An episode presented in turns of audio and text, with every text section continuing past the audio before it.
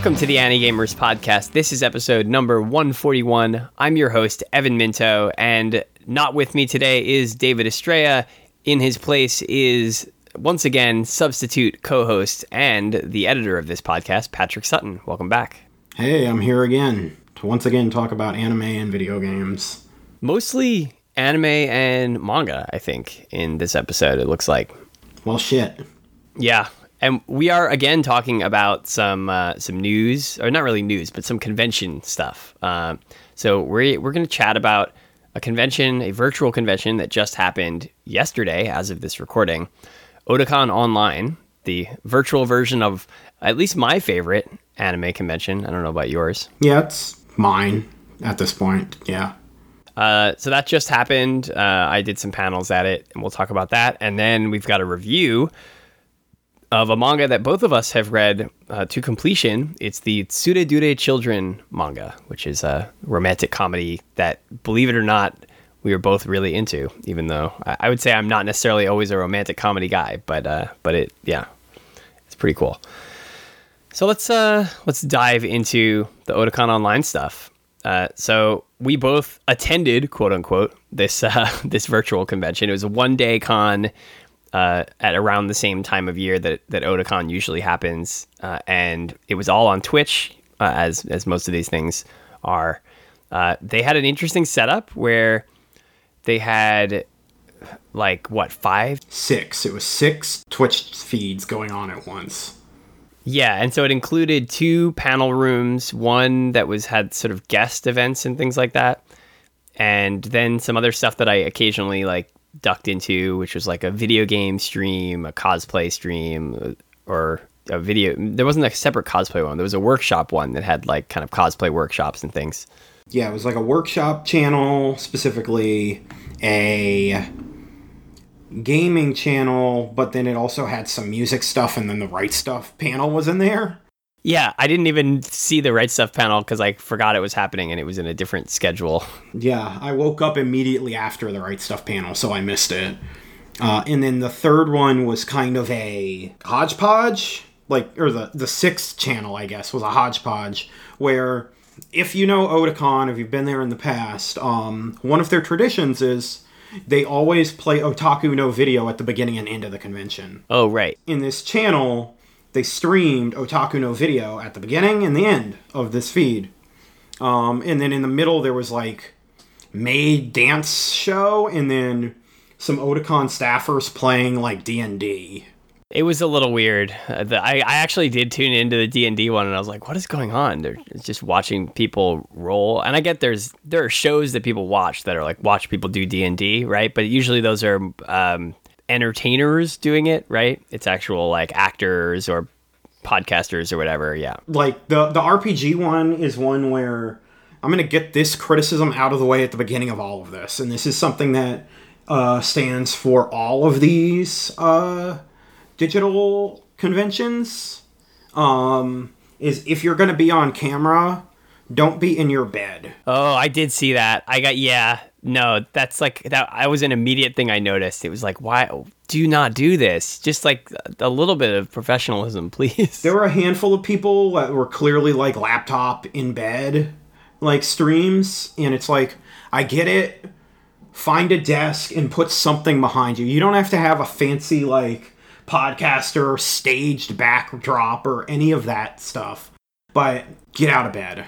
Just sit at a desk or a table or anything. Uh, it's going to look better. Honestly, no camera is better than a camera on you in a bed. Just audio only is better. Yeah, if you ha- if you feel you have to be on camera, take one more step. Right, right. So that's uh, yeah, that's a good point. I think there were definitely some folks who had not great camera setups, uh, and people who had like slide presentations where I was just like, man, this could have you could have just shown the slides. But I but Otakon did kind of encourage people, not explicitly really, but just through the way that they uh, the way their documentation was written for, you know, how to submit panels. They kind of were encouraging people to include webcam footage, whereas, you know, um, it was the opposite for Anime Lockdown. And uh, a lot of these panels didn't need someone to have a webcam. I kind of would have preferred to not do it, but it felt like that was kind of the expectation from them. So I ended up doing it. Also, I'm in a little bit of a better... I don't know. I feel like not everybody has the same kind of experience with, like, you know, podcasting and being on camera and stuff. So it's like, I, I wouldn't expect everyone to, to have to put themselves on camera. I mean, doing a recorded presentation to your webcam is hard. Yeah. It's a yeah. very difficult, like, thing to do, and it's a skill you have to develop because you're talking at a screen and you're not talk you're not getting any feedback, and you're kind of, mm-hmm. it feels really awkward. Um, so yep. if you're not comfortable with it, I think largely, like, the answer is just don't do it, really. And I don't think ultimately for most of these panels, I don't think it hurts it to just um mm-hmm. not bother with the webcam, even if, like, I I think this is something we'll get into in a little bit. Uh, I suspect. Uh, Like, Otakon kind of set strange expectations for what they wanted from people that were a little confusing at times. But I do think there is a, this is not something you need to do, and don't feel like you're obligated to it. Uh, because if you feel uncomfortable, chances are everyone else is going to feel that too. Well, yeah, this is kind of tying into the behind the scenes of how the panels were put together. But something I immediately noticed when I started putting my panels together is, like you said, you know, it's pretty difficult to do, uh, you know, an hour or half hour long presentation in front of a webcam. And it's like, it's, it is very different and actually harder in a weird way than, like, just doing it in front of a live audience. Uh, certainly harder than the times I've done videos before when I had, like, an editor who was going to piece it all together. Because the other thing is, like, if you do multiple takes, if you screw things up, it's, you know, in this situation where it's just a, a person recording their own panel, then it's, like, on you to edit it all together and make it look smooth. Yeah, that's really hard too, because yeah, a lot of people, chances are the people doing these panels aren't used to doing that stuff at all.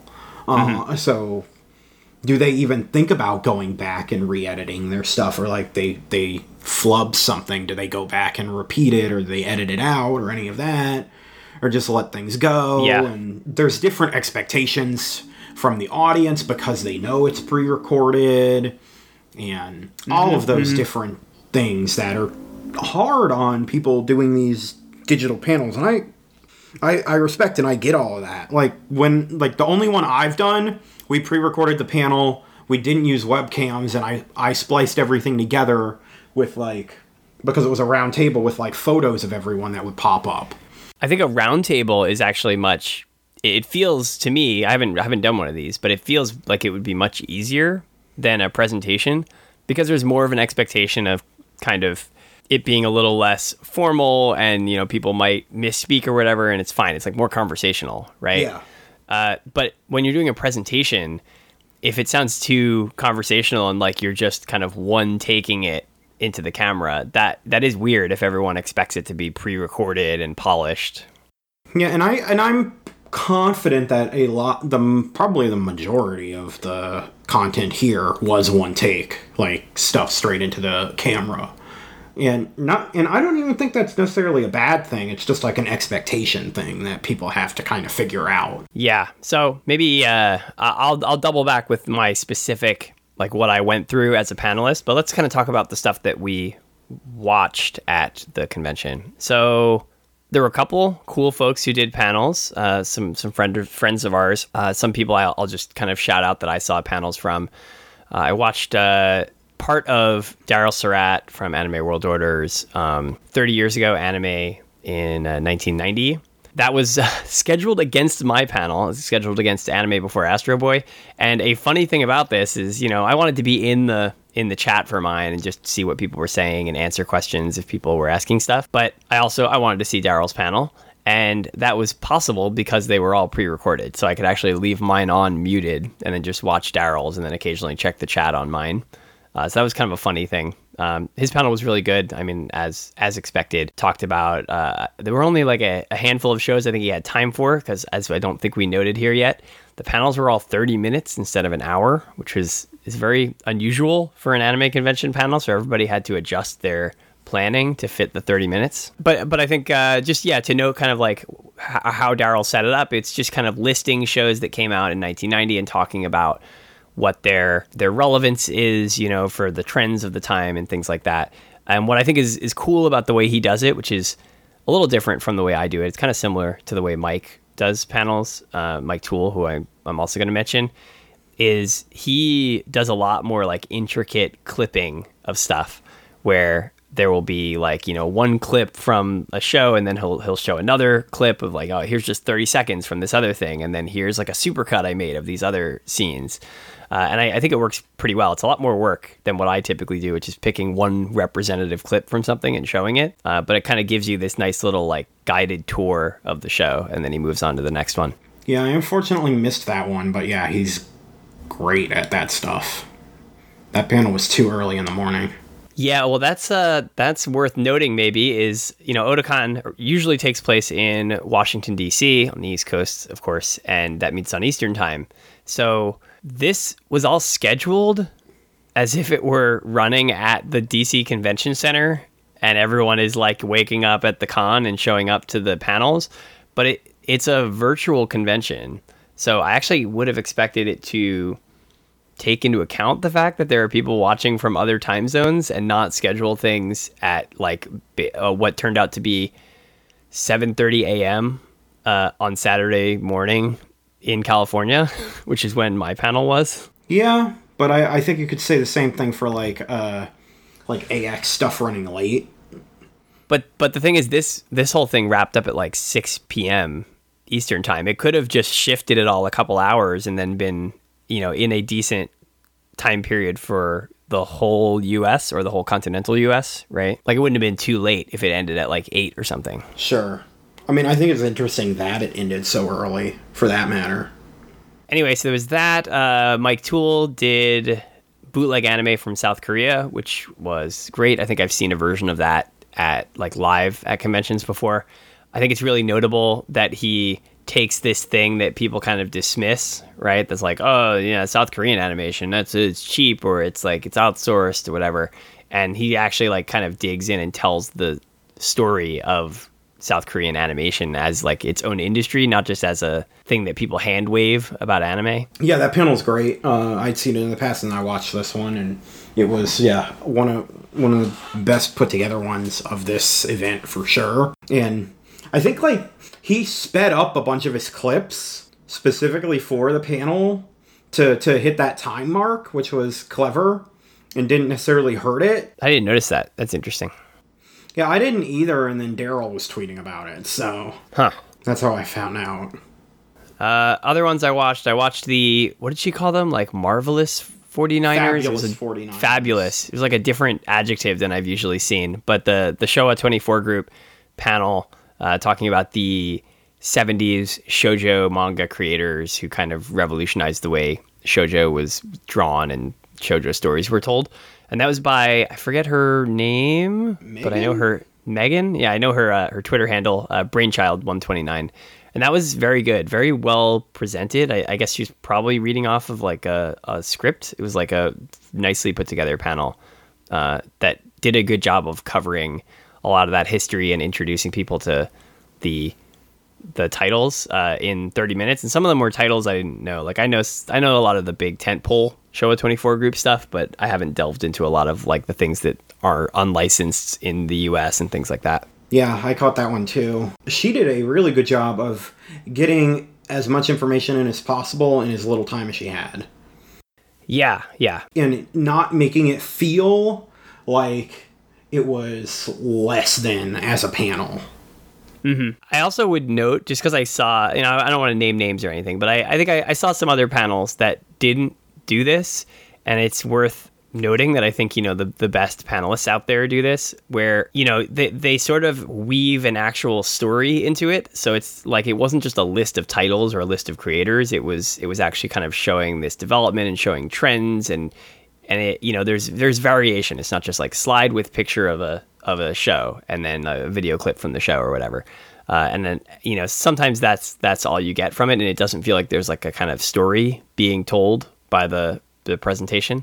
And that was one that definitely did like give a sense of kind of getting this nice tour of the whole um, the whole like world of the Showa twenty-four group. The other one that stuck out to me is uh, another one from a friend, uh, Nate A M, uh, at sign KBNet on Twitter, who uh, I know listens to the show. So hi, Nate. Uh, so he did a great uh, Kyoto Animation panel that I caught some of. Yeah, I caught all of that one, actually. Yeah? What'd you think? I thought it was very good. Um, he definitely felt like he was rushing. Mm. Um, because, but I know for a fact that this is like a panel. I think he does like an hour and a half version of this panel. And he did a forty-five minute version of it here. Um, and he he covered a enormous amount of material very, very quickly and did a very, very good job of doing it.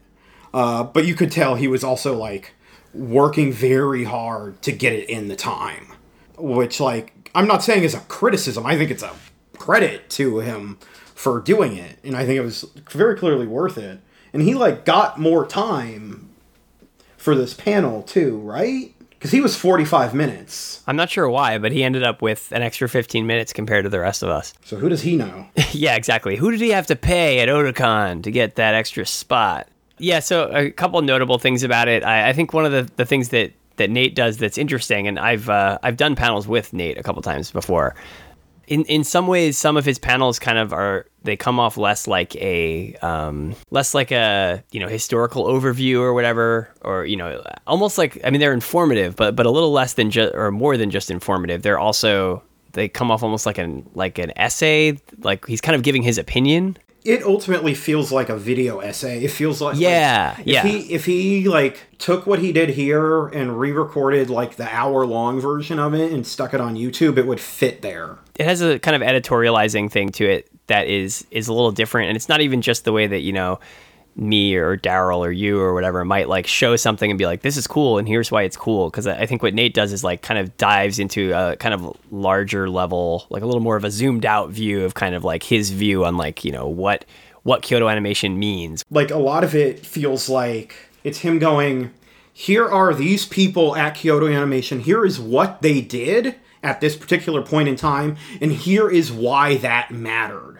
It's taking that next step. Uh, and make, explaining it explains the why behind everything and why why he's bringing it up, why it has significance, more so than just like here is the timeline. So that what I'm trying to say is uh, see Nate's panels when they're at a convention, especially when it's uh, Nate and me doing a panel together, just like self promotion. No, but Nate is great. Uh, even you know if he's doing a, a solo panel, check those out as well because um, he's he definitely does a shit ton of research. I can say from uh, from working with him on panels. Uh, uh, the other thing that's interesting is he really did edit it together like a video essay, which was very different format wise from what like a lot of us did. Like I think Daryl, me, and Mike, uh, and uh, also Megan. I I think to the same in the same kind of way. Like all basically were giving pre-recorded versions of the experience you would get of watching us at a convention, where it's just us kind of talking in front of slides. But Nate's was edited a lot more. In a more detailed way where it, it would like kind of frequently switch between like these still images and videos and things and not just doing slides the way you'd expect like a sort of PowerPoint presentation to look. It was like watching a YouTube video, like a, like a pre-edited, you know, you video essay on YouTube. Which like, there's no reason not to do that when you're doing this all digitally. Well, there is one reason that I'll give. Oh, yeah, I, I know where you're going. I mean, props to Nate for putting in the work. Oh, oh, yes, the work of it is a big... That's problem. All I was saying is that, yeah, it's just a lot of work. My issue was going to be, and this is something that came up with his, and it came up with uh, Mike's, and honestly, all of them, is I, I'm I'm very curious what the, like, back end of how Otakon was, like, streaming everything worked out, mm-hmm. because I had a I had a number of situa- of issues where, like... like streams would just basically fall apart on me. Uh, and like, like with Nate's, he, he would be talking about, you know, the expressiveness and fluidness of animation or whatever. And I would be getting every like thirtieth frame of something coming through a stream. That, that happened to me too. There, there was some kind of issue with at least one of the streams had like consistent, uh, consistent problems with being, Uh, having, yeah, dropped frames and things, uh, having like really weird artifacting. Uh, and I had a similar problem with, you know, you're talking about fluid animation. I did a panel called Frame by Frame Anime Shop Breakdowns. And, you know, I, I would show some like really amazing piece of animation and, and it would have some, you know, lag or artifacts and you wouldn't be able to see the animation. That was the whole point of the panel. That is one of those like broader issues for like Otakon and other cons to really think about is like when you're doing this stuff is you need to make sure that whoever is doing the broadcasting, one is on very like good hardware and then on a very good network connection to be doing this well.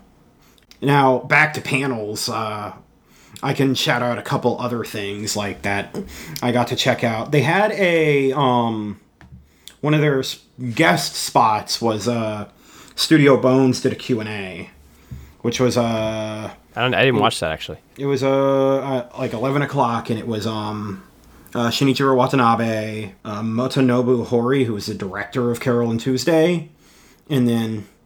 Selena Ann, I think that's how you pronounce her name, who is a singer who was the singing voice for Tuesday on Carol and Tuesday. They did kind of a Q and A. She speaks English. Um, I don't know. I don't know her deal really beyond that, but she spoke English, so she was kind of like they were like taking. I don't know if they pre-took these questions or if it was live. I th- it might have been live, and they were going back and forth with uh, Watanabe and Hori and her taking a Q, doing a little bit of a Q and A and talking about the show and the music and things of that nature. I only caught half of it, and I was half awake for it, but uh, I thought that was pretty cool for what I did see of it. Uh, so I did want to mention that. So they had like an actual guest thing with like actual like Japanese like anime people. Uh, so that was cool. Yeah, I would have been very interested in that. I, I di- actually didn't even realize that was going on, and it would have been a little early for me. Also, I think I was I was I was awake for my panels, but I was kind of half awake, just in bed with the the Twitch on. But yeah, I I did watch. Uh, I talked about it on the show before. I, I watched all of Carol and Tuesday, and had some very mixed feelings. But I would I would have been interested to see if there was any kind of back and forth about like. Watanabe's actual involvement, because a lot of people have talked about that show as like a completely a Watanabe joint, but my read is that it is he's like was overseeing it more than he was directing it. I I suspect you're more right than not. Like there was some in the in the way the discussion of that of that panel went that made it feel like it was more like he was there, but it was this other guy's baby. That's that's kind of what Space Dandy was. Also, yeah, I mean, right? Well, Space and, Dandy was like a deliberate, like bringing in a bunch of different people to do stuff, kind of thing. Yeah, I'm just saying, even the even like the series director wasn't Watanabe. The it was it was uh, what Shingo Natsume, right? Other than that, there was what anime, what can anime teach us about mental health and the Hikikomori, which uh, I kind of stumbled into. I didn't realize I was wa- I was watching the panel beforehand.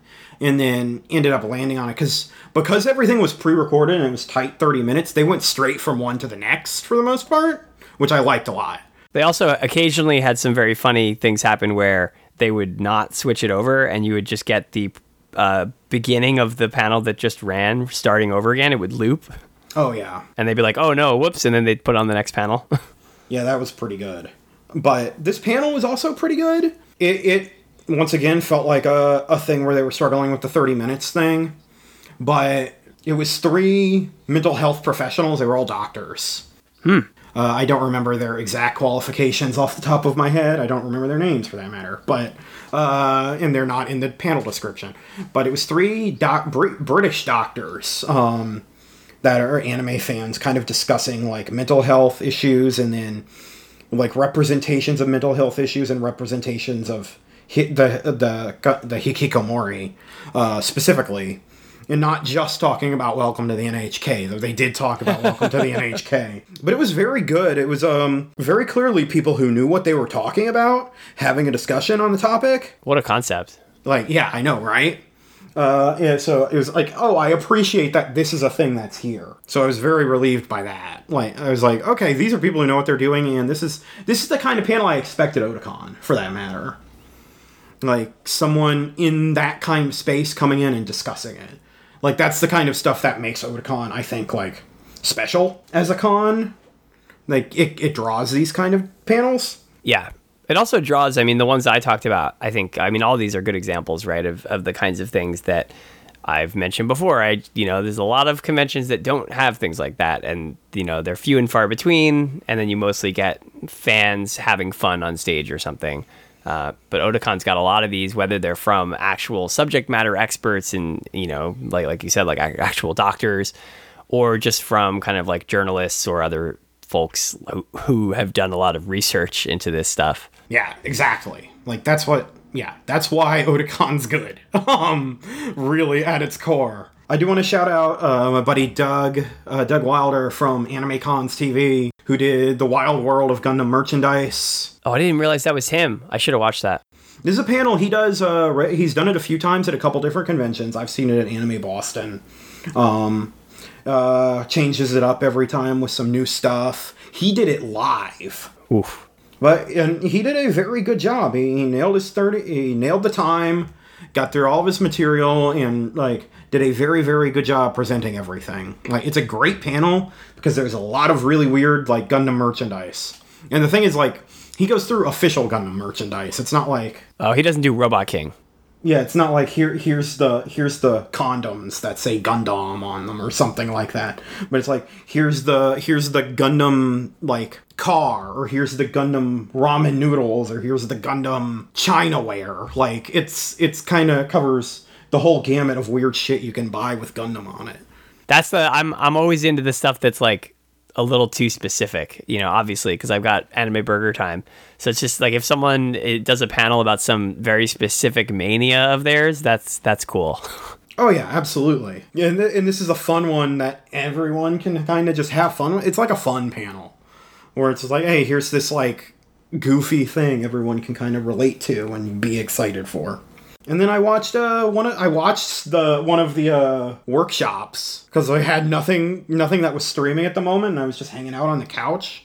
And I, so I ended up watching the how to make a custom Ita bag panel. Oh, which was Ooh. someone making a like a drawstring Ita bag out of an old T-shirt. Huh. Uh, which is like it. It it's like a group apparently called Shoestring Scientists. They're like cosplay mm-hmm. people, I think.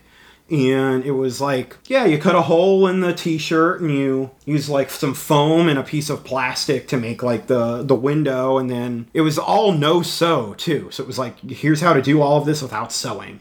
Huh. It was really, really neat. Yeah.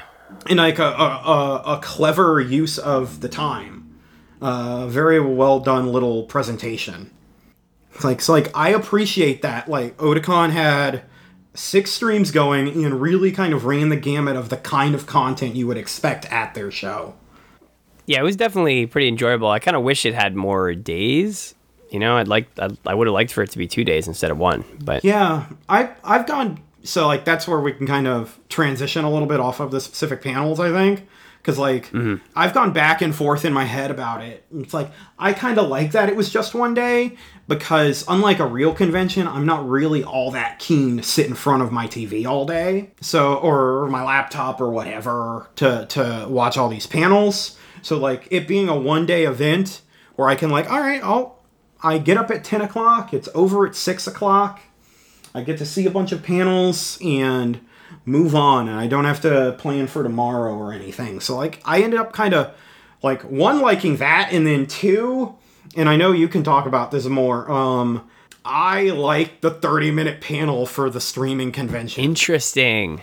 I think it's better as a viewer because it ties into that same issue of, unlike at a con, like I wander into a panel room at a con and I sit down and I'm, I'll sit down for an hour and watch the panel. Like if it's a streaming thing, I at a click of the button, I can be jumping around six different places. And I think the thirty-minute panel gives you the right length to get through without, like, the reduced attention span of watching online streams setting in. Where it's like, all right, I, I, I get a thirty-minute uh, presentation.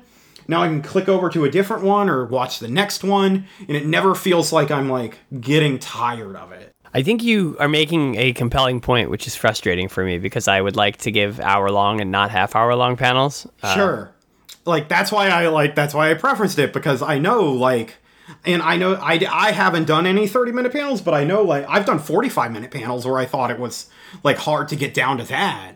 let alone getting down to thirty. I know it's not easy as a panelist. I think it's just that, like, we all get so used to that being the standard format for it, right? And so we pick our subjects based on what you can cover in an hour, right? And it's same as any any format, right? If you're like talking about making a YouTube video, like there's there's sort of expected lengths for that, and then YouTubers pick what they're going to cover based on like the length, right? Or like what what they can fit in the length. So the the bigger problem, this ties into my experience as a panelist. The the problem with what Otakon did is they solicited panel submissions and then told people after the panels were submitted and approved that the panel slots were thirty minutes. So that that's a pretty big problem, because that's not, then you don't you aren't picking what is a subject I can cover in thirty minutes. You're picking based on a, an assumption that you have an hour, and then you're told you have to stuff it into thirty minutes. The, but I think, you know, if, if things were an hour in general or a half hour in general, I would probably just have to pick different subjects. Like I I, I don't think I would do anime before Astro Boy, because I, I just don't think. It was it was pretty truncated. There was a lot of material that would have been worth mentioning that I didn't have time for. So I would have to pick a different subject. Half of the anime before Astro Boy. Yeah, or anime, uh, pre-war anime or something, like cut out all of the post-war stuff. Uh, like some, some you know, more restricted version of it that would more comfortably fit in thirty minutes. Uh, but it's definitely not good to just try to stuff something that was, you know, where the, the breadth of content was designed for an hour, and then try to like, oh, just cut stuff until I can get it down to thirty. Like, that's what I was waiting for you to get to, because like, that is a legitimate problem. And it is something that I feel like I experienced watching the panels was, oh, this is something that someone had wrote or prepared for an hour and it was truncated to thirty minutes. And they literally just cut it at the thirty minute mark. It's like, yeah, he said, like, all right, well, this is the end of the panel. It's like, okay, you clearly ran out of time and just stopped here instead of pick, like forcing yourself to pick bigger chunks of stuff, which is one of those like tough decisions you have to make. That's what I did for Astro Boy. I had for anime before Astro Boy, I, I had to pretty relentlessly cut stuff. I had to just pick and be like, okay, in this time period, you know, when I'm talking about like major technological changes in anime, I can't really afford to talk about more than one thing that has a clip associated with it. So I have to cut everything else and then relegate anything else to like a one line bullet point that I can just say, and then this came out next. There were a few situations where it distinctly felt like someone like that, where they just truncated it. Well, and and I want to say I have a lot of sympathy for that, because the other aspect of the submission process is that uh, there was no description when submitting, when uh, applying for panels, of what the deadline was going to be when they were approved. So what Otakon did is they, at least for me, I don't know if they did it on a rolling basis, but for me, they got back to me about my panels being approved and told me that it was about twelve days until the submission deadline. And then three or four days after that, maybe maybe maybe two or three, actually, the two or three days after that, uh, they were like, oh, by the way, just a reminder, your panels have to be thirty minutes, not an hour. And so then it's like, okay, take the panel that I planned for an hour, not necessarily that I already prepared, right? Because that's not the way at least most people do anime convention panels. Like I don't I don't start putting the presentation together until I know that I'm actually going to do it. I'm not just like doing spec work for the convention. Uh, and, so, and so it's like, okay, you have a week and a half to prepare the panel. Also, we're telling you that even if it's already prepa- prepared, you have work to do, because you have to go in and cut it down to thirty minutes. Uh, and even if it, and if it's brand new, you have a week and a half to do the panel from scratch. And you have to pre-record it, so you don't just have to prepare it and then present it. Yeah, like, don't get me wrong, I am one hundred percent sympathetic to all of that. That definitely sucks. Which, like, a lot of that, and frankly, a lot, all of that is on Otakon for uh, weird, um, weird messaging, not telling people everything. Probably because they hadn't actually decided on any of this in advance. Yeah, it's it seems like this was this was just them trying to do this, you know, flying by the seat of their pants and making decisions on the fly. And like in some ways they may, in some ways they made it work really well, but that if they do this again, then there's a lot of expectations that they don't make these mistakes a second time. Yeah, they're lucky. They're lucky because they have, you know, their their regular convention has done a great job building up a community of panelists who can give them great content for free, by the way. None of any of this is paid. And in this case, you don't even get reimbursed with a free ticket or anything. So that was something that was a little frustrating. Uh, yeah. So like, the, but, but the, you know, they built up this group of people who are willing to do this. And so even with all those mistakes, they still got a lot of great material from people because there's people doing a lot of good research. Uh, I will note, I did talk about this on Twitter, uh, but something that was frustrating about this, though I don't think Otakon is trying to do anything shady here, is that they did have a waiver that gave uh, gave Otakon rights to anything that you submitted to them. I think it was just intended to be a sort of catch-all for like, that's what they would usually do in the live convention for, you know, if someone from Otakon takes a photo of you while you're presenting or something. Uh, so I don't think they're planning on like reusing the videos we uploaded, but uh, it was something I was definitely taking issue with. It's like, you really can't ask people to do this work for free, submit it to you, and then it belongs to you. I think it was more of a cover your ass thing. Pretty sure everyone is still allowed to re-upload their, you know, their videos elsewhere. You know, if people want to put them on their Patreon, I don't think Otakon is planning on releasing them, so they're not going to, like, cut into your Patreon money or whatever. Like, re-releasing them, I should say, right? Because they put them on the stream, but I don't think they're going to upload them to YouTube without people's permission or whatever. All right, that that went actually much longer than I expected. Uh, that was Otakon Online. Let's, uh, let's, let's move on here, I think, and talk about Tsuredure Children, a manga series that I read. I finished it relatively recently, uh, and you finished it a while back, I think? Uh, yeah, when, I mean, I finished it whenever the last volume came out in English. Okay, yeah, yeah. Uh, before we get into this, I have to give my disclaimer that I gave last episode as well, because this is also published by Kodansha Comics in the U S, and in my day job as a freelance web developer and designer, I uh, do work for Kodansha Comics. So uh, I'm not here in a capacity to promote them. Uh, this is just a manga that I happened to check out that I really liked. Anyway, what is Tsuredure Children or Tsuredure Children? It's there's two different ways of romanizing that word, uh, which I've, I was double checking this before and I've already forgotten what that word actually means. I think it means like tedious or something like yeah, that. Yeah, that, that's it. It's Tedious Children, which I think is a decent description of the children in this manga. uh, it's a it's a four-panel romantic comedy manga uh, based on a webcomic that it has a very weird name. Uh, it's named after the author. It's called Toshiya Wakabayashi's Four-Coma Collection, like four-panel comics, four-coma. Uh, and so this was, you know, a redraw, basically, of his webcomic. Uh, that was a, you know, four-panel comic, the, the vertical four-panel strips, and it was serialized in, in uh, some of the variations on, on uh, Shonen Magazine, Kodansha's magazine. Uh, started in twenty twelve, it's got twelve volumes, and they're all out now in English uh, from Kodansha Comics.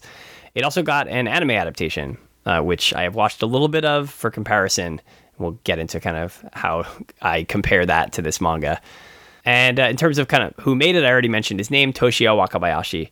I actually didn't double check if he made anything before this. Uh, I think it was just like a um a webcomic guy and like a doujin guy. He shows up on an episode of uh what's that uh series? Um, Why Did You Come to Japan? Oh, really? The one that like random episodes of, will show up on Crunchyroll. Huh. He shows up on an episode of that, which I found out watching the show uh, while drinking with some friends. Uh, we're watching it, and it's like this: some some white guy goes to Japan uh, to go to Comiket to meet artists to bring their work over to the U S.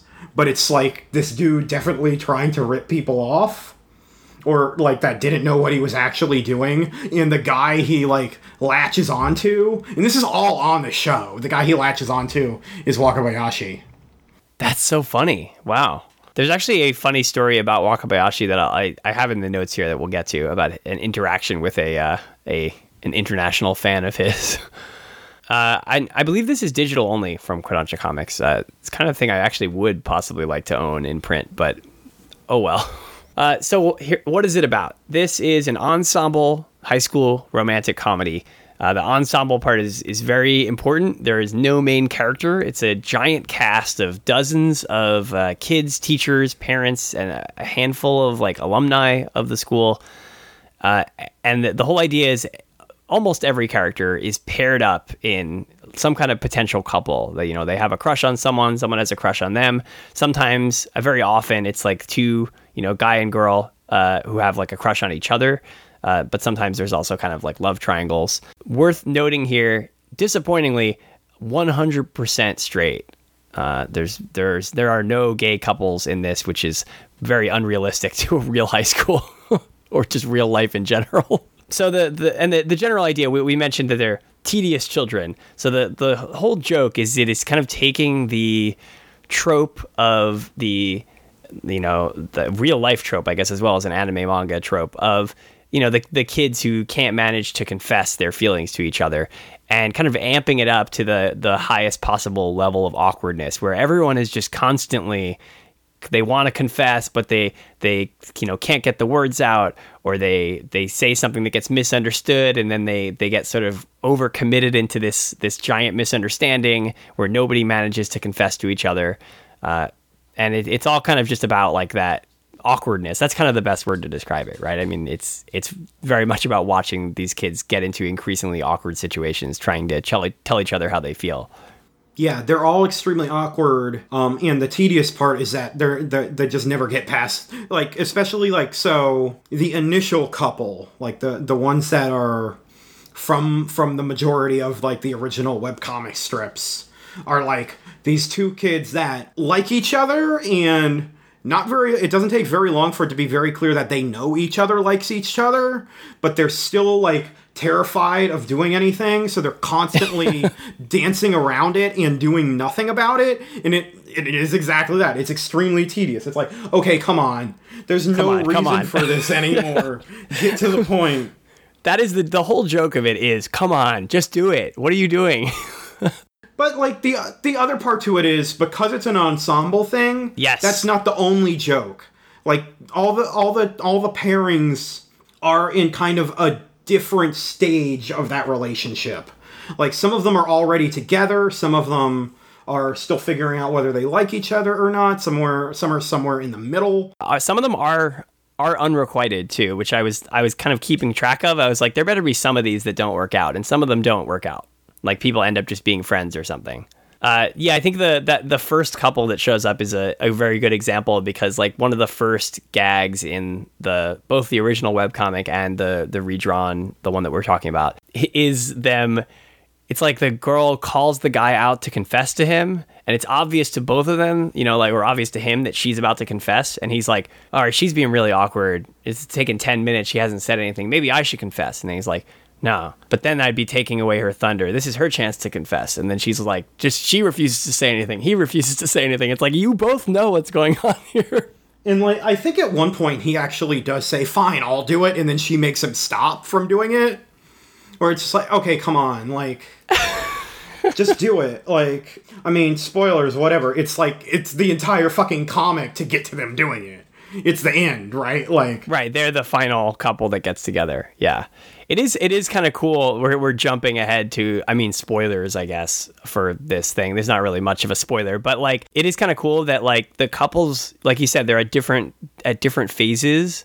And so over the course of the manga, you know, e- there's kind of these milestones where each of them end up resolving it, either getting together or, or like, you know, someone confesses and it's, it's unrequited.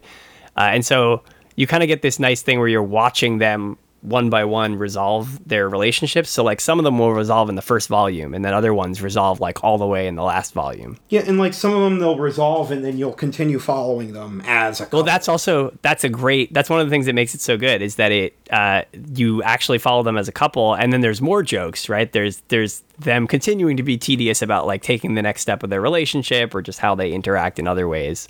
Yeah, so so that's basically what it is. Uh It is really, really funny. That's why we we both, you know, are, I think, are very happy to to be reviewing it and telling people about it. Is like I, I kind of, you know, I thought the art looked cute and I gave it a try. And I've mentioned many times on this show before that there's a lot of anime comedies that are more cute than funny, and they're just kind of like, oh, that's that's fun. Like, I'm reading um, right now. I, I I decided to give a try to, just as an example, not a romantic comedy, but uh, The Emperor and I, which is a, a fun little, like.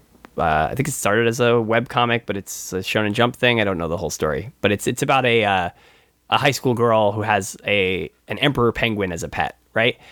And it's like kind of funny, but it's not, you're not really like laughing out loud. It's just, it's it's cute. She has a penguin, cute stuff happens. This is like a full on sitcom, and, and we were we were kind of talking about this in the pre-show.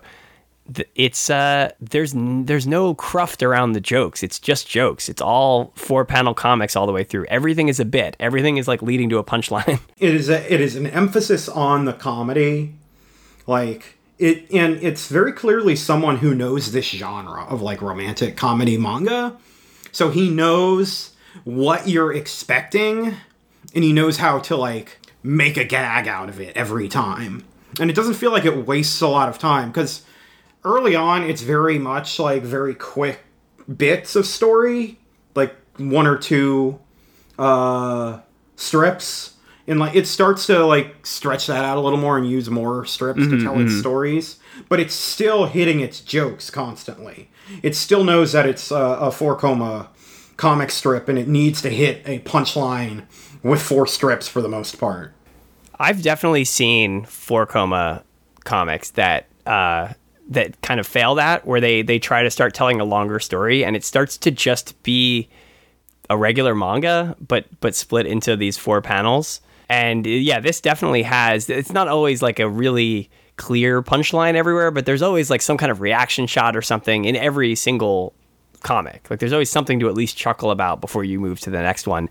And that's actually like notable, like, or, or like it's, it's kind of remarkable how well he does that, because like you said, they're, they're actually oftentimes telling these, like, you know, it's it's a whole conversation that the characters are having over the course of multiple pages, but there's there's every single time there's like the cadence of like there's always a punchline. Every every four panels there's a punchline punctuating the conversation. Yeah, I mean, a lot of it comes from the, they're they're all just dumb kids, and like they can't, like they're in awkward situations, so like they can't help but make stupid jokes to get themselves out of their awkwardness.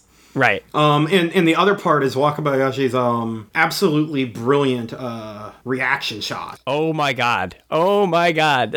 They're so good. He has like so many different varieties of them. Uh, there's a lot of blushing, of course. There's a lot of great shots of characters. Uh, he, he, he particularly does this thing where characters are just looking completely flustered and crazy, and their like eyes are spiraling and their mouth is wobbly, and they're just like, they can't handle what's going on. Yeah, it's it it's just, it's absolutely great, because it's just so visceral. If you feel how weird and awkward it is all the time, which is just really, really fun. And like, and it's funny on its own. Yeah, yeah, yeah, yeah, true.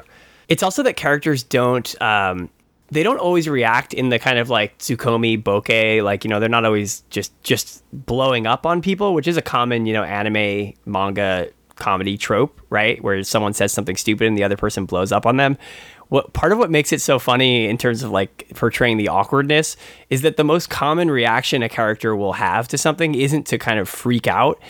It's just to kind of like be frozen in place in this like state of of being completely flustered or embarrassed or whatever, right? Like they, they just don't know what to say, because that's the point, right? Like they're just awkward, and that in the and it brings out the humor in the awkwardness. Yeah, for sure. I feel like we covered a lot of like the the basic, you know, why is it funny, which I was worried we wouldn't be able to, because it's always hard to describe why a comedy is funny, right? Other than just like, it's funny, I laugh at it. Uh, but I, I think it's it's uh, best to always, you know, have some examples. And of course, we're talking about uh, we're talking about couples and and, you know, romantic comedies. So we have to list the best ships. Who are the best couples in uh, in Tsuredure Children? You wanna you wanna pick a couple first? I mean, whatever. We're gonna talk about the same one to start, I guess, and then we can go from the rest of them. So there's a there's a pair, uh, Tsunagawa and Toda. So Tsunagawa is um. Uh, which one's the guy and which one's the girl? I can't remember. Uh, I think Tsunagawa's the guy. I, I've forgotten a lot of these names. I had to look them up before the show. It, it's an ensemble cast thing, and you kind of get to know their faces without really having their names click in your head, because they don't say their names a ton. Uh, so they're both like these really stoic kids that hang out with each other a bunch. And they get together, I think they're at like Starbucks. They're at a coffee shop. Mm-hmm. And they're sitting at like a at the table drinking coffee. And they're like, yeah, so, like, I think, like, Tsunagawa, if Tsunagawa's the guy, whichever one's the guy, says something along the line, yeah, so, what's his name, what's his name and what's her name got together, how about that? And she's like, yeah. So, do you want to go out? It's like, I guess. Well, are you sure? Uh, I, I, don't, I don't know. It's like, well, then never mind. And then she, like, well, maybe. And it just, like, they, they, they're both extremely wishy-washy and, like, not taking any of it seriously. The notable thing is they're not awkward like everybody else. Like, they're not getting flustered. They're just, they both seem like they don't care at all. They're both, like, indifferent to it. Yeah. But they end up, like, agreeing to go out as a result of this conversation. And then every every bit with them is just continuing this, like, pretending to be completely indifferent to everything while slowly grow, like, getting slightly more together, but still being really indifferent. Like, even there's like there's like a bit where they're like, oh, do you want to hold hands? It's the same kind of thing where it's like she'll say no, but then yes, and then no, and then yes. Or like they will they will hold hands, and it'll be like, is it is this good? And they're like, I don't know, I guess, but yeah, sure. Like, it's just like, no, not interested. Yeah. Uh, but I think it's notable, like, what makes them so funny is that they don't react, right? So you've, you've been trained for this whole comic that everybody has these, like, insane reactions to being asked out or to being, you know, just being put in an awkward situation. And the punchline with them is there's no punchline. They just they just don't do anything. They're like, okay. Like, exactly where the punchline would be is a character not reacting to anything at all. Uh, so they're great. They're also some of my favorites. Uh, I really like one of the main couples. Like, there's a couple couples that, I, you know, are some of the earliest ones that get introduced. And they, by the end, like, it's clear that they're kind of like a big focus. You know, they get big, uh, they get a lot of attention uh, for, you know, when their stories get resolved. So one of those is Chiaki and Kana, who are... Uh, I, I really, really like them because they, uh, their whole thing is that they're... just constantly doing comedy bits together, and they're like, you know, doing all these jokes. It's like, bang, shot ya, uh, I'm pretending to be shot or whatever, right? And there, there's a great joke that they, this is in the anime where Kana thinks that they've been, she she's like, oh, you know, we've been going out for months, uh, and it turns out that it was she asked him out, and he like. She's like, I really like you. And he's like, not as much as I like you. And he just thought it was a joke. He was like playing along with the bit. And like for months, she's assumed that they've been going out. Yeah, that one's brutal, actually. like, like when she like, like she's like horribly heartbroken when she realizes that they he didn't think they were dating that whole time. Because she's like complaining that they like he's not making a move on her, basically. It's like, well, why, why isn't anything happening? It's like, well, he didn't think you were dating. Yeah, it was a it was a joke, right? Dating was just a joke we were doing, I thought. uh, they're pretty good. They also have a great uh, thing where, like, it's them constantly trying to, like, take the relationship to the next level. And uh, one of my favorite characters is Chiaki's mom, who is uh, just a complete busybody about, like, whether her son is uh, kissing or having sex with his girlfriend. And so she'll, like, constantly interrupt them or be like, oh, you kids have fun upstairs? Like, and it's not like in the, oh, don't you dare do this. No, no, no. Thing. She wants them like, to. She's yeah, like, it's like, so y'all bone yet? Like, it's, it's, she's great. Yeah, she's she's fantastic. One of the best characters. Uh, there's a bunch of other ones. Let's see. Uh, there is, uh, there's an otaku guy. There's two otaku guys who are great. They're, they're two of the, the best characters. They're like, mi- they're both miserable and have low self-esteem, but they support each other. They're like best buds. Uh, one of them is Yamane, who's got a great design. He's got like those big bug eyes. Uh, he's supposed to be like he's ugly, or he thinks he's ugly. He's not traditionally attractive. And there's a, a you know girl he likes uh, who she ends up liking him. I get he like saves her from a groper on the bus. And it, it, some of his early stuff isn't like the most funny. It's just like awkward otaku guy has low self-esteem. It's kind of sad. But uh, later, they get into a, uh, some pretty funny bits, uh, especially for, like, a nerd like me. It's like he is trying to share his otaku stuff with her, and he's constantly, like, flustered about, like, oh, my God, am I going to show her something that's going to, like, freak her out? And and it's just her being like, I just want to hang out with you. And he's like, do you want to watch uh, the, the anime? I have this anime and this thing, and we can play play this video game. She's like, shut up. Like, I just want to hang out with you. You're like, that one's great, like... Like, there's a bit, and it's before they're dating, if I recall correctly, where she goes with him to, like, the, like, essentially Comic-Con. Yeah, like, yeah. He's like, I don't know if this girl likes me, but she really wants to hang out, and she really wants to hang out this weekend. But she definitely doesn't like me, but she really wants to hang out this weekend, and I'm going to Comic-Con with my buddy, so she's going to come with us. And it's just extremely obvious she's trying to get him to go out with her. And she doesn't even like manga, like, or she likes manga like anybody does, I guess. But she's she's not like a an otaku. But she waits on the lines at Comic-Con with him, and he's like, oh, she probably doesn't like me. Let's see, there's uh, Patricia and Keisuke. Uh, Patricia in particular is very funny. She's got a whole bit. So Patricia is a, a an exchange student. She looks very, you know, she's like drawn with like like clearly supposed to be like blue eyes or whatever. She has blonde hair and stuff. And uh, she, she's got a whole bit where she speaks like broken Japanese, and she keeps saying that she's very forward with Keisuke, and she's like, I sushi you. And he's like, uh, calculating, what does that mean? What is she trying to say? She must be trying to say suki, right? Like, I like you. And then every time people try to figure out what she means, they're like, are you saying you like him? Like, you ski him? And she's like, no, no, I sushi him. And it's just like her catchphrase. They're like, is she is she mistranslating? What is she saying? What is she saying? They'd ask, they'll ask, like, and then like she'd be really off put by any any move he makes, even though they're very clearly going out. Like, like she's very good. She's one of the funniest characters. And uh, I was looking it up, and apparently, according to Wakabayashi, he got the whole idea for that joke from uh, a Canadian reader sending him a message and saying, "I sushi your manga." It's like a real thing that a foreigner did. I really like uh, the the character Yuki and Kaoru, who are first years that are. So we can talk about one of your favorite characters to kind of set this up. Uh, Sa- Satsuki Sasahara. So she's a third year, and she's the astronomy club president. She joined the astronomy club because she had a crush on the president, who is her senior.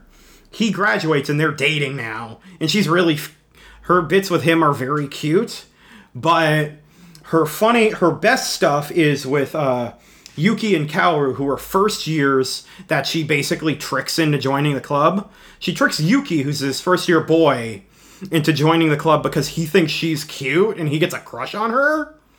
And then his childhood friend, Kaoru, who has a crush on him, joins the astronomy club to be with him because she just follows him there. But he's so single-minded in his obsession with the uh, his upperclassmen, and Kaoru is like the t- classic kind of like tsundere type who doesn't want to admit that she has a crush on him. So they just like end up jabbing at each other constantly, and it's extremely stupid. Like the entire astronomy club bit is just like its own sitcom in and of itself. Yeah, yeah, that's true. It could be its own show, basically. Yeah, I, I think it's really funny that the. The astronomy club is is like a lot of these like anime, these anime like clubs where it's just like, yeah, it's not really about astronomy. But I think notably in terms of, you know, I, this is what you were saying, I guess, about Wakabayashi really like knowing the tropes of these things. And I think to some degree also uh, it feels like he has a, a better grip on like or, or more interest in depicting the the actual like awkward romantic exploits of teenagers as opposed to the specific like way that anime does it. Because it's not just like, oh, it's cute girls in the astronomy club, but all they do is just be cute for the audience. It's like, no, it's like a club where nobody does any of the club stuff, but they're all just trying to date each other, which sounds a lot like, you know, clubs in high school and college. Yeah, it's like like any scene with them at the club, it's just the three of them kind of sitting at the table doing nothing. And they just start jabbing at each other. Because it also turns into um, Sasahara finding out that Kaoru likes Yuki. And, like, trying to help them get together. Or she becomes convinced that they both like each other. It's like a matchmaker. Yeah, she's trying to... Yeah, she wants to play matchmaker because the the astronomy club is where she met the person she loves. So she wants to make it this special place for everybody. Where nobody looks at stars, but everybody just, like, gets a gets a partner. Yeah, the only one that does astronomy is her senior that graduates. He actually cared about it. Uh, let's see. So some other ones, uh, there's, uh, Shibasaki and Ubukata. So this is, uh, she's a, she is in the tea ceremony club, and she's like this proper girl, but she actually really wants to play guitar. And so she secretly joins the Light Music Club, which I believe the initial joke is that they're they keep playing next to the the tea ceremony club and making too much noise. Yeah, she uses that as an excuse to keep going over there. So she's like tsundere about joining the music club, but she doesn't want to admit that it's her, so she wears a mask and takes on the identity of Miss Wabi Sabi.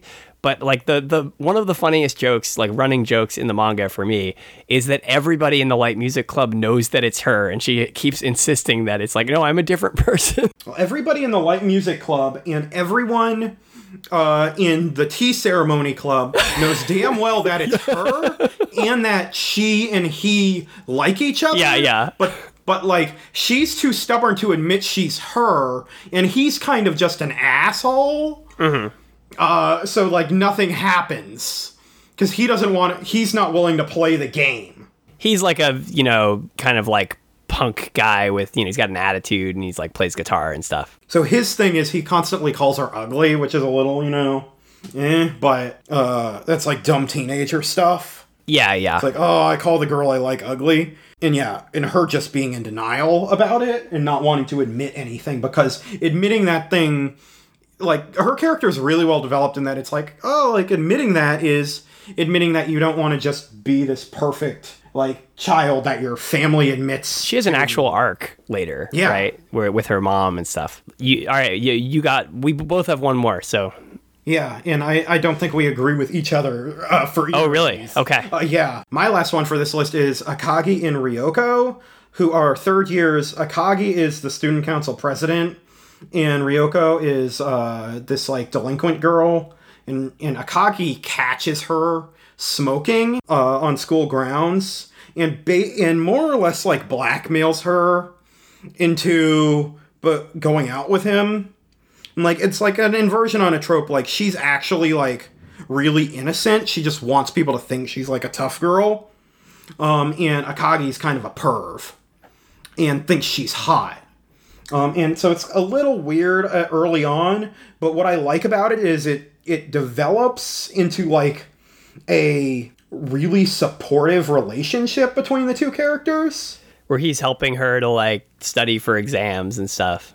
Yeah, like, they're getting ready to graduate, and she's, like, not taking school seriously. She doesn't have any friends, really. But as a result of, like, spending time with him, she starts studying, her grades go up, she participates in, like, the uh, school festival and starts making new friends. All because of, like, their relationship with each other. Him basically encouraging her to be, like, encouraging her and saying, no, you can do these things. Like... So it actually ends up being a really uh, good relationship. It just starts from a really weird place. Yeah, I think I'm not into how it starts. That That's why it's not one of my favorites. It's, it's a little creepy at first. And then, um, like, even though it turns, like, very supportive and all of those things, Akagi's still a perv. And it's still like, you're hot. Like, when do I get to touch your boobs? And it's like, not until I get into college and stuff like that. Like, I, I, I think it works, like, over the course of it. Like...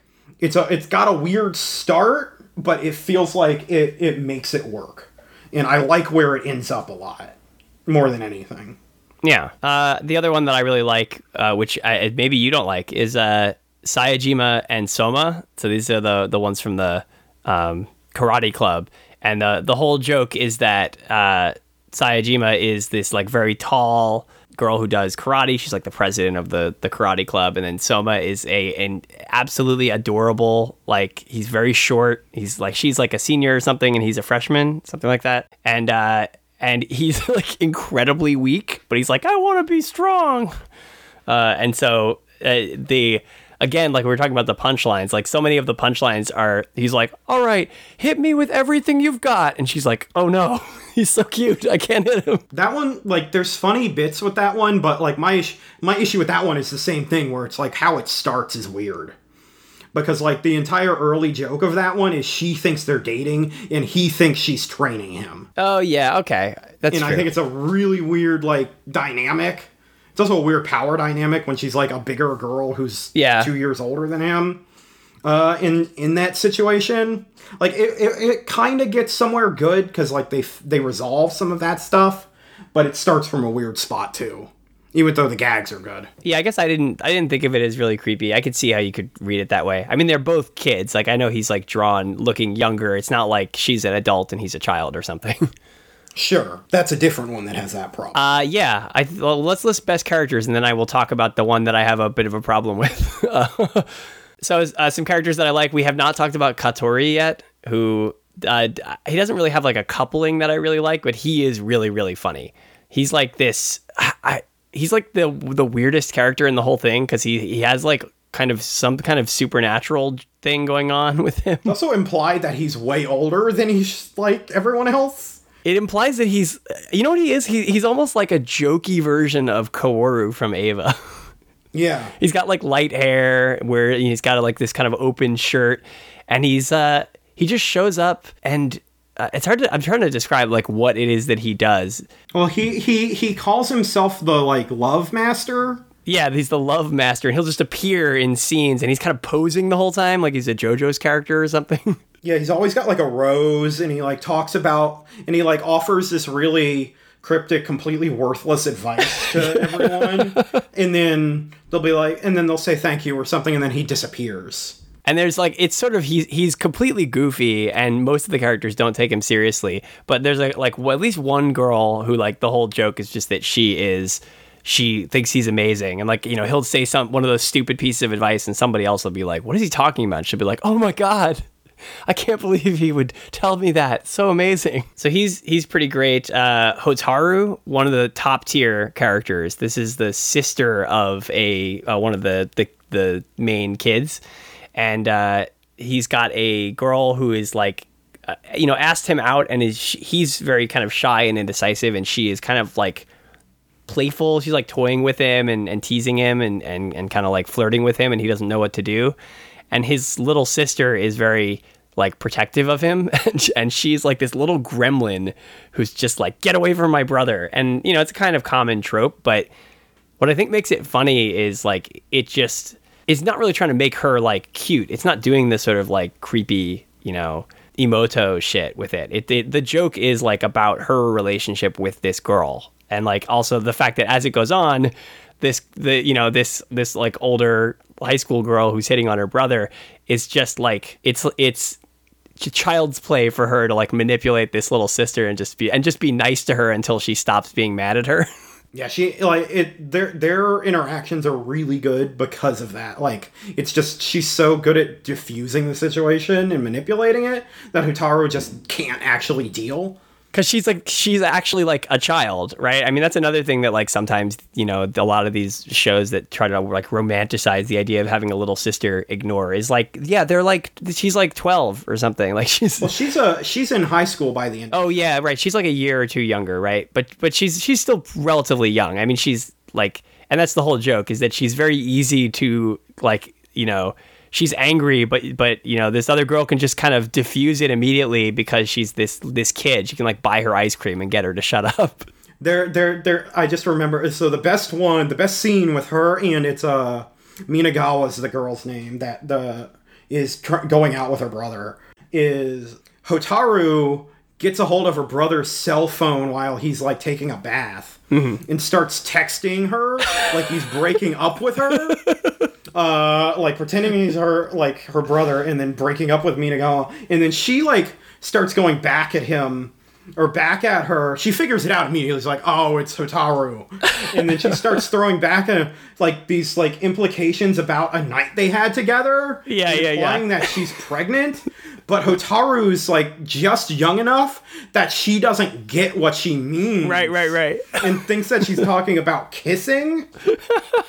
And, like, and Minagawa figures it out and, like, keeps, like, dropping more and more hints until she has to spell it out to make Hotaru freak out and, like, tell on them, tell on them to her mom. It's really good. Yeah, really good stuff. Let's see. Who else am I going to uh, talk about here? Onizuka, the rapper guy, uh, very funny, just on his own. And the, the localizers did a great job on this because it's, like... It's all the he speaks entirely in rap, especially in his internal monologue. So he'll just start like re, like rhyming his internal monologue about, like, you know, the test he's about to take in class.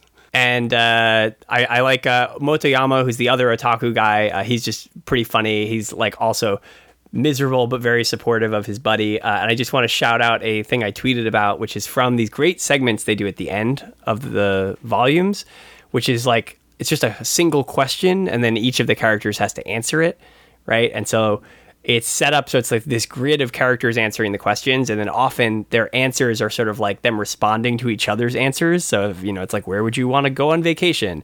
And someone says, like, Paris. And then, like, the person they have a crush on is like, uh, Paris. Like, just trying to get in with them. Uh, but there's there's one, I forget what it is. It's like, what was your life in middle school or something? And Motoyama's answer, very relatable, is, uh, my life has been out of whack ever since I watched a late-night anime in my second year of middle school. Very relatable. I think that's my last uh, of the best characters. Uh, there's one more I want to shout out, and it's actually two whose names I don't remember, unfortunately, and I can't find them. Um, I think her name is Alice, or she calls herself Alice. She's the the like uh, the stalker girl. She's like childhood friends with uh, one of the kids, Sugawara, I believe. Um, he's and has a crush on him, but he's like completely disinterested in her, and do- it doesn't even occur to him because he has a crush on um uh, another girl. So that's kind of like an early part of the the comic kind of s- thread. But about halfway through, she fucks up like a, yeah. a a Valentine thing, and as a result of it, this other guy whose name I don't remember at all uh, develops a crush on her and thinks she's in love with him. That's a great, it's such a funny inversion of it. Yeah, and is basically doing, yeah, exactly, does the whole thing right back at her and is constantly on her about like liking her and wanting to go out with her and not letting her, not leaving her alone about it. It's extreme. It's an extremely good gag. Yeah, and she she's like, I'm going to kill this guy. Yeah, she's absolutely miserable about the whole thing. It's not, and it's not like a thing that develops into a relationship thing. It's like a please leave me alone. I think there it does kind of develop into a little bit of, there's a little bit of something sweet about it. It's not really a relationship, but I think it does kind of, you start to see how she could actually maybe learn to not be a creep, because she has like the experience of having someone else like her, and she's, it kind of like slightly breaks her out of her like weird obsession with this guy. Yeah, it's more like she stops being obsessed with him than she starts liking the other guy. Yeah, exactly. Okay, so I'll just shout out one, not shout out, mention one that is uh, not so good. Parts of it are good, but it, then it gets bad. Uh, there is a teacher-student relationship that at first I actually liked, because I, I, I think it was like, you know, I mean, I don't think it's problematic to show like students having a crush on teachers. That happens fairly frequently. Uh, the problematic part is is like the teacher having a, a crush back on the student. So it as like this relationship like starts mostly just being like her having a crush on him and him being completely oblivious and also like very prudent and just like, you know, not spending any undue amount of time with his students and being very above board and whatever. And like he's, you know, It's it's all very professional. The problem is later when it's like he starts to kind of realize that she likes him. And then it does all these weird jokes where it's about him being like, oh, maybe he kind of likes her and he's afraid of it. Like, he doesn't do anything, but I just didn't like it. It felt like like he stopped being a likable character when it's like, oh, maybe he has a crush on this teenager. Yeah, like the first part of it is like when he doesn't realize it's him, he's completely professional. And then the moment he realizes it's him, he starts wavering. And it's it's weird because the joke could have just been that, like, he doesn't have any feelings for her, but he is awkwardly trying to extricate himself from it.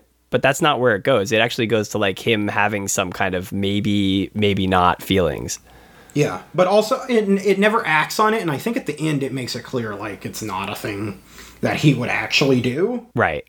It still it implies that he has feelings for her, which I thought was weird. Like, it didn't have to go there to have a lot of the same comedy. Uh, all right. So, I mean, we covered a lot of it. I think the examples kind of help illustrate how how good this thing is. Uh, it, it really, you may notice if you're if you haven't read it and you're listening to us, that a lot of these sound like they could just be their own show. Like, each of them might be, if you if you made them as their own anime or manga, they would be kind of funny.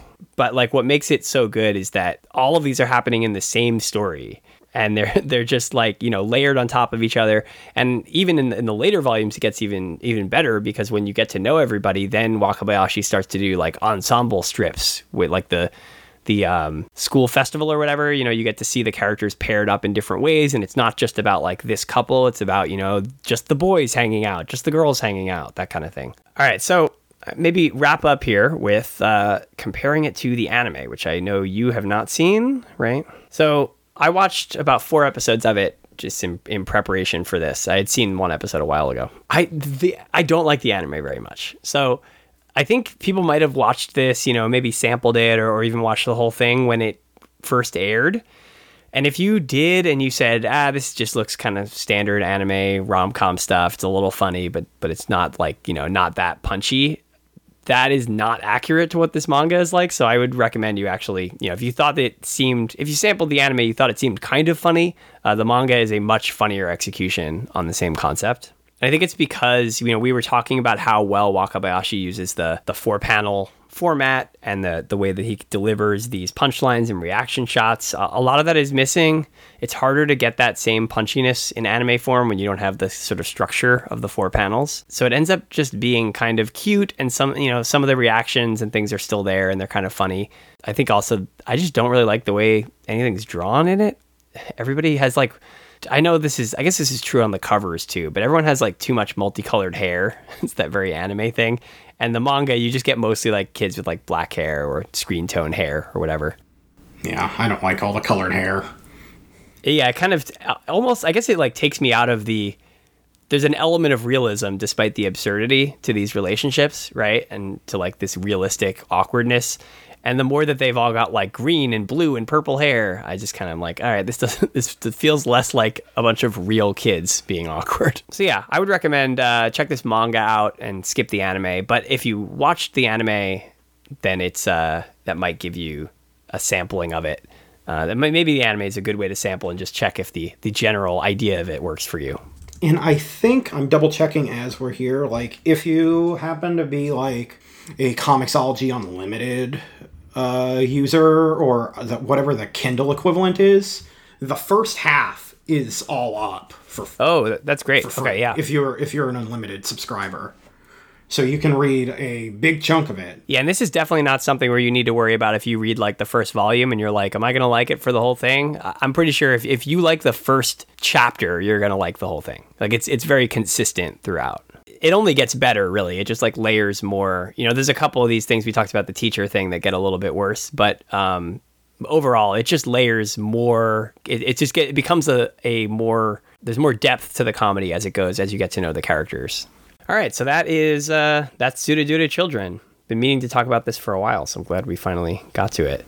Yeah, I'm glad I got to talk about it. I like this comic a lot, and people definitely don't talk about it enough. Yeah, I see a couple people on Twitter mention it every now and then, but I, I'm surprised. Like when I first started reading it, I was surprised by how funny it is and how little I had heard about it. It's like, what? Really? Memeable? Like Twitter, like just shareable? Oh my God. I Yeah, I, I took a bunch of screenshots. I think I might have forgotten to post them, but I was taking lots of screenshots while I was reading it where I was like, oh yeah, this is a great joke that is like funny on its own if you just posted it on Twitter. So get ahead of your friends, uh, read Tsuredure Children and start posting memes. And then your friends can go, what is this manga? It's so funny. And you say, I heard about it on the Anigamers podcast. All right. So that's it for the show. Uh, before we head out, Pat, where can people find you? You can find my podcast at the cockpit dot net. Hasn't been updated in a while, but it is there. But there, there is stuff coming. Um, so keep an eye on that. And then you'll probably see me on here again sometime in the future. Uh, I write for Otaku U S A Magazine and Anime News Network, and I have anime burger time dot tumblr dot com. Actually, speaking of Anime Burger Time, I do want to say rest in peace to Peggy Sue's burger place and diner, kind of like a fifties-style diner thing in uh, San Jose, California, which just went out of business, uh, partially, I think, due to, to COVID. Uh, they were, for many years, the official burger joint of the Fanime and uh, Crunchyroll Expo versions of Anime Burger Time. So I've I've had a lot of good burgers, spent a lot of good times at Peggy Sue's. Uh, so that that's a shame. I was hoping to get back there next time one of those conventions is held in person. In uh, less sad stuff, we, we do have a Patreon.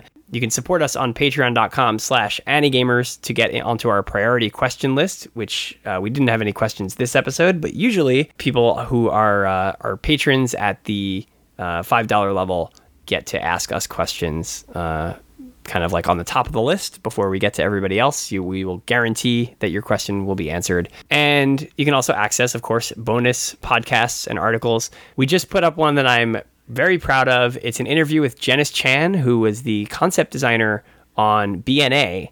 And uh, she's actually from Canada, works for a studio called Giant Ant. And so she speaks English. And we were able to have a full podcast episode interviewing her about her art in general and her experience on the show. And it was super cool. Uh, we will probably have a text version of that, uh, like a truncated text version of, you know, some of the questions from that on the blog. But if you want to listen to the full podcast, you got to get on the Patreon. And also, of course, the golden ticket remains an important benefit of the Patreon. Give five dollars at least at the Patreon per month, and uh, you will be able to force us to review one title of your choice. Uh, pretty big thing. We did that for Liz and the Bluebird, and we are still taking golden ticket requests from our patrons who have not used their ticket yet. You can check out show notes, blog posts, and a link to the official AniGamers Discord on AniGamers dot com. Email us questions, responses, and topic suggestions anytime, regardless of what the next show is about, about any topic you want, at podcast at AniGamers dot com, or talk to us on Twitter. I'm at sign Vamptvo, V A M P T V O. AniGamers is at sign AniGamers, one word. I'm on Mastodon at Vamptvo at Mastodon dot social. And finally, episodes are available on iTunes, Stitcher, Google Music, and Spotify. And we could always use more reviews on iTunes to help people find the show. Thank you for listening. Thank you, Pat, for uh, subbing in for David once again. Yeah, it's fun. And uh, we'll see you all again in about two weeks with our next episode. I will promise this now and hope that uh, we don't have any scheduling issues. It is going to be a review of B N A from uh, Studio Trigger with guest and fellow Trigger fanboy Kyle Carty from Crunchyroll News. Later.